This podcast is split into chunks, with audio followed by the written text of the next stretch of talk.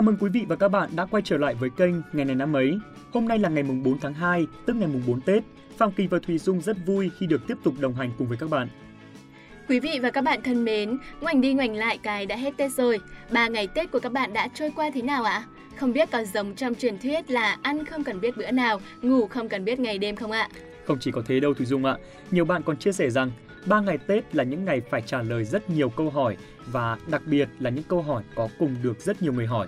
Đó chính là có người yêu chưa, bao giờ lấy chồng, làm ở đâu, lương có cao không, lớn rồi đấy, lấy chồng đi chưa đợi đến bao giờ. Cái này thì đúng này, vì những năm trước Thùy Dung cũng đã từng được hỏi rất nhiều, chỉ toàn cười trừ cho qua thôi. Tuy nhiên, ngoài những câu chuyện này thì chắc chắn Tết còn rất nhiều những điều đặc biệt khác. Nếu như bạn có câu chuyện gì thú vị thì hãy chia sẻ với chúng tôi và mọi người trong phần comment các bạn nhé. Vâng, và trước khi đến với phần nội dung chính hôm nay, Thùy Dung và Phạm Kỳ xin được gửi lời chúc mừng sinh nhật ngọt ngào đến tất cả quý vị và các bạn có sinh nhật trong hôm nay. Chúc quý vị và các bạn sẽ có một năm mới khởi sắc, mọi dự định sẽ được thực hiện thành công. Cũng xin chúc mọi người thật nhiều sức khỏe và luôn luôn lạc quan trong cuộc sống. Hãy luôn hy vọng về những điều tốt đẹp dù có gặp lại những khó khăn. Vâng, và ngay bây giờ sẽ là phần nội dung chính của ngày hôm nay. Mỗi ngày, chúng ta sẽ luôn cùng ngồi lại với nhau để cùng tổng hợp lại và chia sẻ với nhau những câu chuyện, những sự kiện đã diễn ra trong ngày hôm nay của quá khứ. Để từ đó, ta sẽ thấy mỗi ngày thật luôn luôn rất đặc biệt. Chắc chắn, bạn sẽ tích lũy được không ít từ những thông tin trong mỗi số phát sóng của ngày này năm ấy.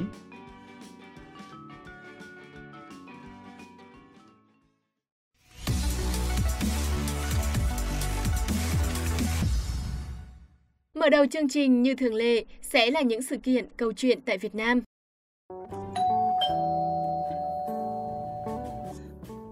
Quý vị và các bạn thân mến, Đại tướng triều lý trong lịch sử Việt Nam Lê Phụng Hiểu sinh ngày 4 tháng 2 năm 982. Ông quê ở Hương Băng Sơn, Tổng Dương Sơn, huyện Cổ Đằng, Lộ Thanh Hóa, nay thuộc xã Hoàng Sơn, huyện Hoàng Hóa, tỉnh Thanh Hóa. Ông không được đi học, nhưng thủa Hàn Vi đã nổi tiếng là người sức khỏe địch muôn người. Đại Việt Sử Ký Toàn Thư có ghi lại câu chuyện về việc giành đất giữa hai làng Cổ Bi và Đàm Xá. Làng Đàm Xá cậy đông người đã chiếm hẳn roi đất màu mỡ mà lẽ ra phải thuộc về làng Cổ Bi. Lê Phùng Hiểu lúc đó chưa làm quan, đứng ra giúp làng Cổ Bi. Dân làng Cổ Bi bày ra nhiều mâm cỗ to để thết đãi. Ông Đùng Đình ăn hết rồi ngủ một giấc no say.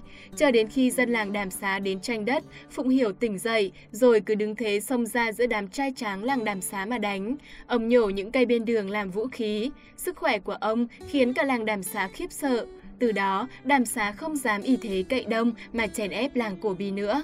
Tiếng lành đồn xa, vua Lý Thái Tổ nghe danh nên đã triệu ông vào triều, bổ sung vào đội quân túc vệ, sau thăng dần đến chức vũ vệ tướng quân. Ông phụng sự ba triều vua đầu tiên của nhà Lý, đó là vua Lý Thái Tổ, Lý Thái Tông và Lý Thánh Tông. Lê Phụng Hiểu là người có công lao vô cùng lớn trong việc diệt loạn Tam Vương sau khi vua Lý Thái Tổ qua đời và đưa Lý Thái Tông lên ngôi. Sau khi làm lễ đăng quang, vua Lý Thái Tông thăng luôn cho Lê Phụng Hiểu lên chức đô thống thượng tướng quân, tước hầu. Từ đó cho đến cuối đời, đô thống thượng tướng quân Lê Phụng Hiểu, một lòng phó tá nhà Lý, lập được nhiều công trạng lớn. Năm 1044, sau khi hộ giá vua đi đánh giặc và lập được nhiều công lớn, ông không nhận tước hầu, chỉ xin về băng sơn, ném đao xuống. Đao rơi đến chỗ nào trong đất công thì xin lĩnh số đất từ chân núi đến chỗ đao rơi xuống để lập nghiệp. Vua ưng thuận cấp cho ông hơn 1.000 mẫu ruộng và miễn không phải đóng thuế. Cũng từ đó, vua Lý Thái Tông đặt lệ cấp ruộng thác đao để ban thưởng cho các công thần. Sau khi ông mất, được vua phong làm phúc thần, dân làng lập đền thờ ngay dưới chân núi để ghi nhớ công ơn của ông.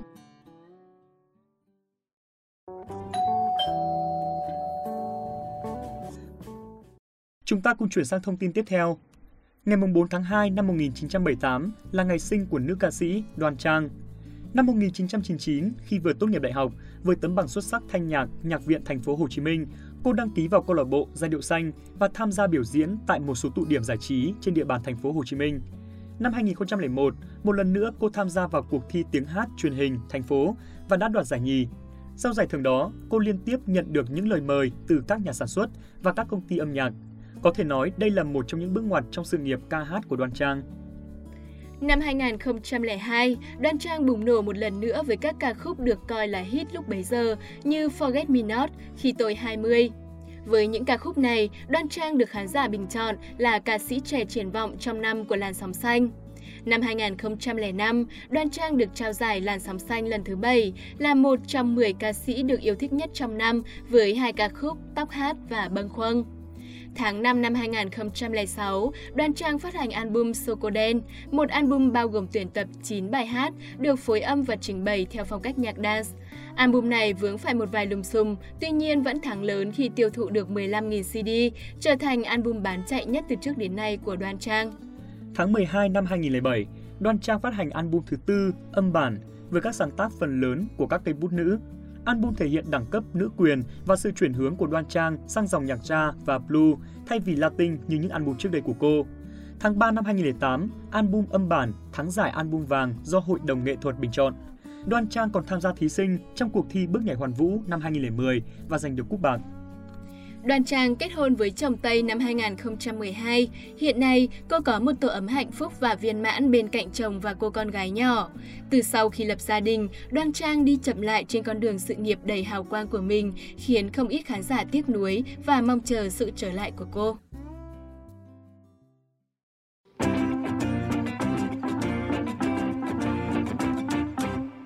Thông tin vừa rồi đã kết thúc phần sự kiện tại Việt Nam. Ngay sau đây, xin mời các bạn cùng đến với những sự kiện trên thế giới.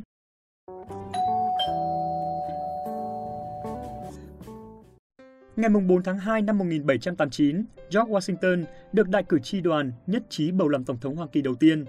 George Washington là nhà lãnh đạo chính trị và quân sự có ảnh hưởng lớn đối với các quốc gia non trẻ Hoa Kỳ từ năm 1775 đến 1799 Ông đã lãnh đạo người Mỹ chiến thắng Vương quốc Anh trong cuộc chiến tranh cách mạng Mỹ với tư cách là Tổng tư lệnh lục quân lục địa năm 1775 đến 1783 và ông cũng đã trông coi việc viết ra hiến pháp Hoa Kỳ năm 1787. Sau khi đắc cử, George Washington phải đối mặt với một trong những thử thách khó khăn nhất trong cuộc đời mình, tạo ra một quốc gia thống nhất, thoát khỏi sự trèo lái của 13 bang thuộc địa độc lập ngoan cố trước đây. Để làm được điều đó, Washington đã quyết định thực hiện một chuyến công du tới khắp mọi miền trên đất nước Mỹ mới. Trên đường đi, cựu tổng tư lệnh của lục quân lục địa đã sử dụng sự nổi bật và uy tín, cũng như tính cách ôn hòa và khả năng lãnh đạo cấp cao của mình để thuyết phục những công dân của nước Mỹ mới quên đi những gì đã chia rẽ họ và tập trung vào những gì đã gắn kết họ. Sau khi phục vụ hai nhiệm kỳ tổng thống liên tiếp, George Washington đã từ chối đảm nhận vị trí này thêm nhiệm kỳ thứ ba ông nghỉ hưu và trở lại sống ở Mount Vernon. Chưa đầy 3 năm sau khi rời nhiệm sở, ông qua đời tại tư gia ở tuổi 67 do cảm lạnh dẫn đến viêm thanh quản, một bệnh nhiễm trùng mà ngày nay có thể chữa được bằng kháng sinh.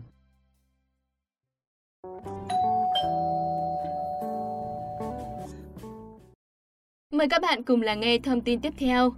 Ngày 4 tháng 2 năm 2004, mạng xã hội Facebook được Mark Zuckerberg thành lập Mark Zuckerberg thành lập Facebook cùng với bạn bè là sinh viên khoa khoa học máy tính và bạn cùng phòng Eduardo Saverin, Dustin Mokovic và Chris Hook khi Mark còn là sinh viên tại Đại học Harvard. Việc đăng ký thành viên website ban đầu chỉ giới hạn cho những sinh viên Harvard, nhưng đã được mở rộng sang các trường đại học khác tại khu vực Boston, Ivy League và Đại học Stanford. Sau đó, nó được mở rộng hơn nữa cho sinh viên thuộc bất kỳ trường đại học nào, rồi đến học sinh phổ thông và cuối cùng là bất cứ ai trên 13 tuổi. Tính đến tháng 9 năm 2012, Facebook hiện có hơn 1 tỷ thành viên tích cực trên khắp thế giới.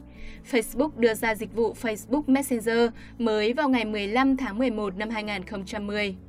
Vào cuối năm 2021, công ty Facebook đã liên tục gây ra các tranh cãi hỗn loạn về bảo mật, quyền riêng tư, trong cuộc khảo sát do Yahoo Finance thực hiện để tìm ra công ty tốt nhất và tệ nhất thế giới, dựa trên phản hồi của hơn 1.000 độc giả, thì Facebook đã trở thành chủ nhân của danh hiệu công ty tồi tệ nhất năm 2021. Tại sự kiện Facebook Connect diễn ra vào tháng 10 năm 2021, CEO Mark Zuckerberg đã thông báo Facebook sẽ đổi tên công ty thành Meta. Sau khi tái cấu trúc, Meta sẽ trở thành công ty mẹ. Trong khi đó, Facebook và các dịch vụ của mình trước đây như là Instagram, WhatsApp Oculus sẽ trở thành những công ty con dưới quyền. Mark Zuckerberg tiếp tục nắm giữ vị trí chủ tịch và CEO công ty mới thành lập.